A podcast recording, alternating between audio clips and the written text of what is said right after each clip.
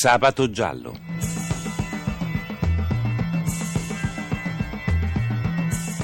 Casi irrisolti, misteri, delitti.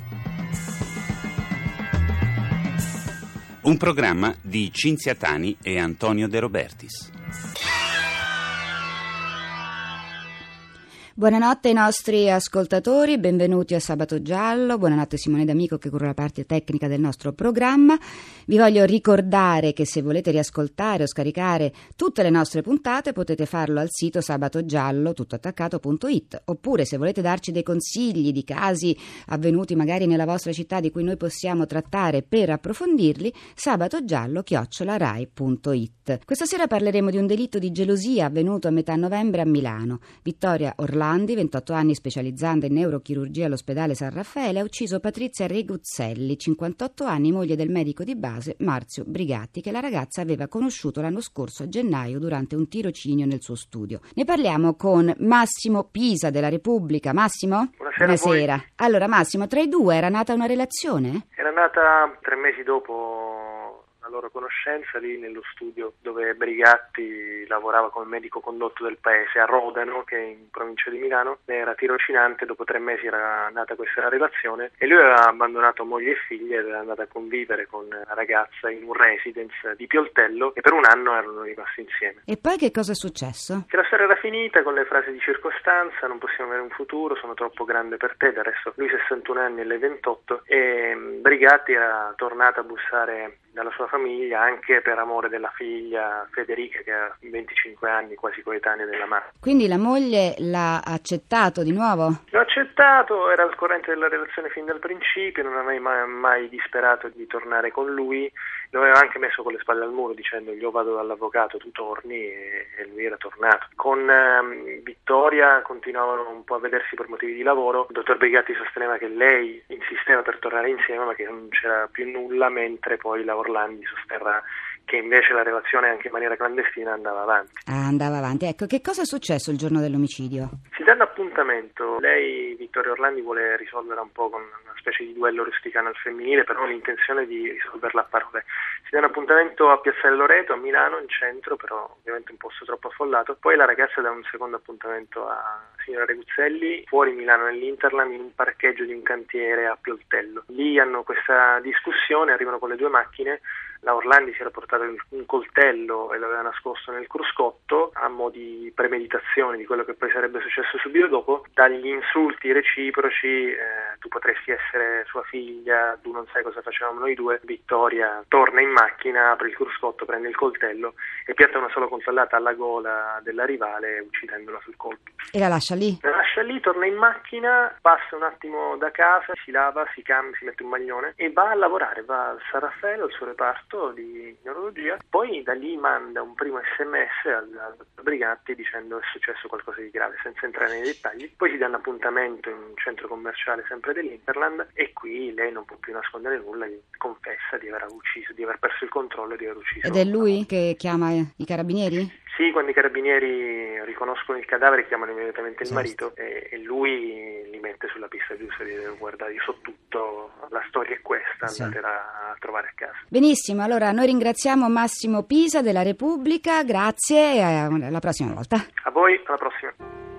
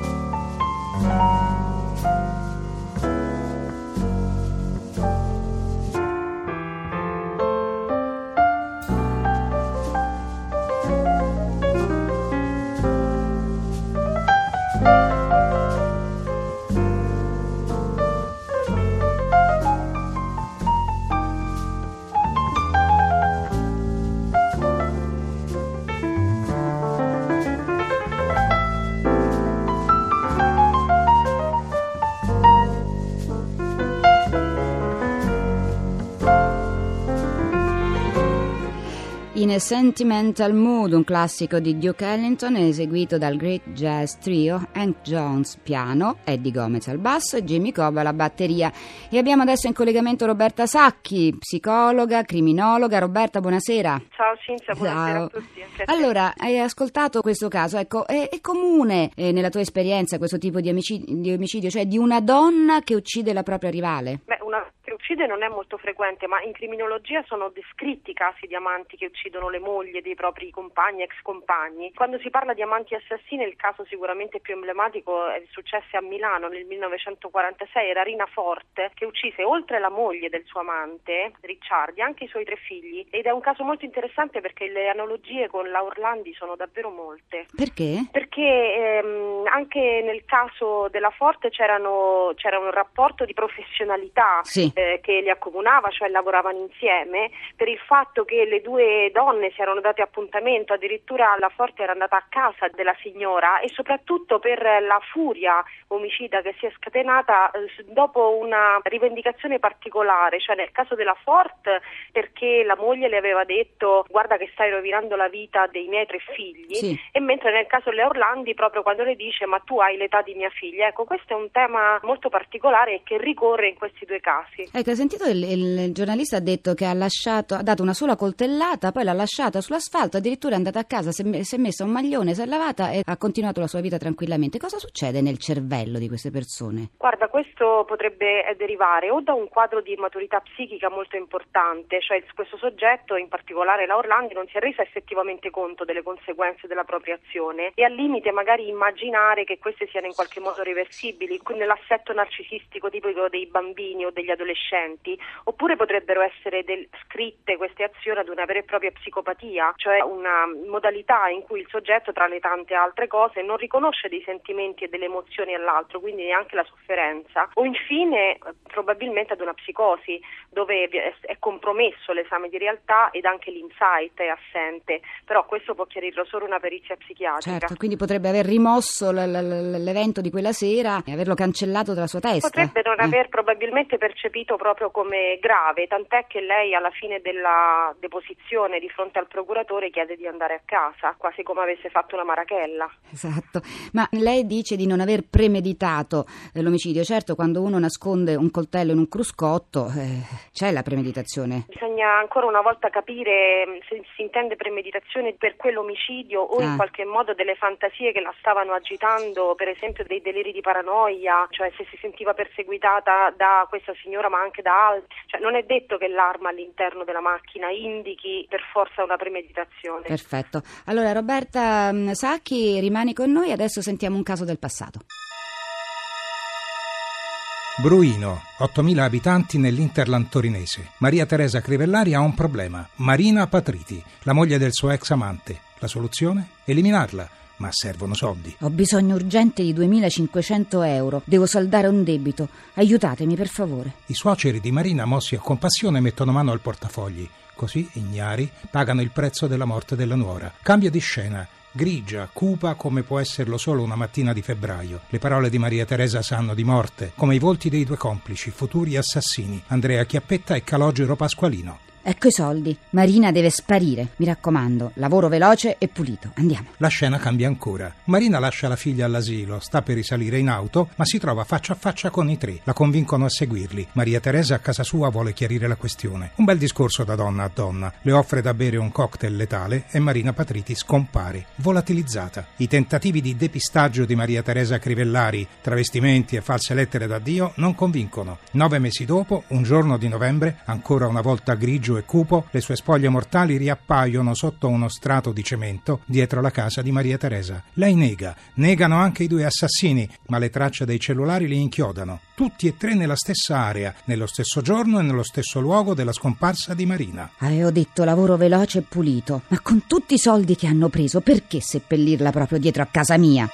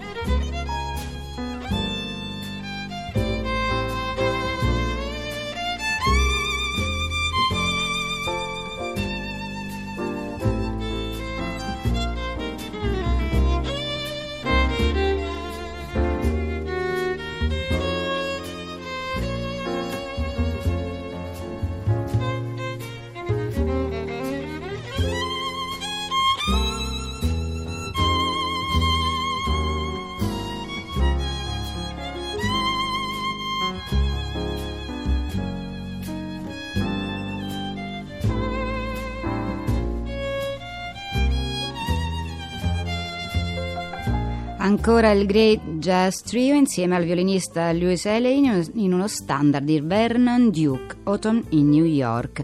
Allora, abbiamo ancora in collegamento Roberta Sacchi, psicologa e criminologa. Roberta, ti voglio sottoporre come al solito un caso straniero.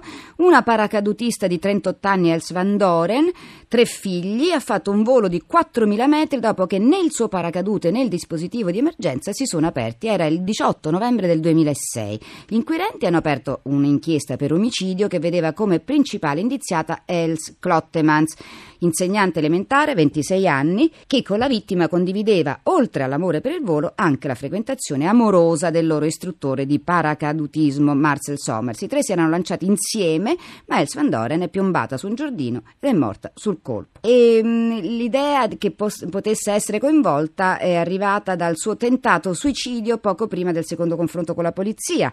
Le indagini infatti hanno accertato che lei ha sabotato il paracadute ed è avvenuto quando una sera, una notte che si trovava a casa del, dell'istruttore, si era presentata anche l'altra, la giovane, e l'istruttore aveva scelto quest'ultima, aveva dormito con questa, mh, costringendo la Clottemans a dormire su un materasso in soggiorno, dove si trovava casualmente il paracadute che poi lei ha manomesso. Ecco, è stata ovviamente condannata e il procuratore ha descritto la Clottemans come una killer psicopatica. Quindi Roberta, l'assassina, fra l'altro era sovrappeso e ha detto che Marcella era stato l'unico uomo a interessarsi a lei. Ecco, questo può averla spinta all'omicidio? Ma guarda Cinzia, la, cioè, la malattia mentale che esita in questi episodi è un po' come la febbre, non è che si arriva da 37 a 40 e si saltano dei gradi intermedi, no? Allora dico anche quando i mezzi di comunicazione dicono eh ma questa persona era una persona bravissima, tranquilla, ecco in questa tra- apparente tranquillità si possono nascondere dei disagi e i disturbi alimentari come in questo caso sono l'emblema di questa situazione perché in realtà queste persone, in particolare quelle obese, hanno un grande problema di accettazione sociale che tentano molto spesso di compensare con questa gradevolezza d'animo, Sì, apparendo sì. sorridenti, ma paciose, passami il termine, no? Sì. E quindi questo ci lascia pensare che vivano quella, tra- quella condizione con Certo. tranquillità, però questo conflitto tra l'essere in un modo e il dover essere in un altro crea una frattura che a volte diventa insanabile. Nel caso della Clottemans mi ha molto incuriosito, probabilmente la dipendenza dal cibo in un certo momento ha virato verso la dipendenza Certo. da Sommers, ma lo spettro dell'assenza da Sommers l'ha fatta probabilmente riprecipitare nell'angoscia Sì. di dover dipendere nuovamente dal cibo e quindi sono sostanzialmente delle micce Sì. che però accendono una bomba che è pronta ad esplodere. Benissimo, allora ringrazio moltissimo Roberta Sacchi, noi siamo in conclusione, vi ricordo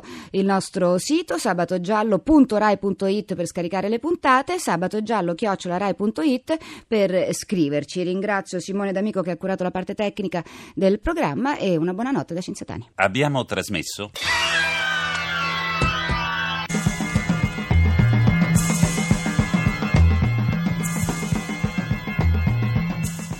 Sabato giallo.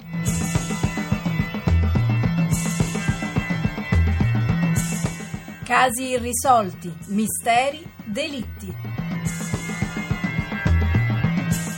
Un programma di Cinzia Tani e Antonio De Robertis.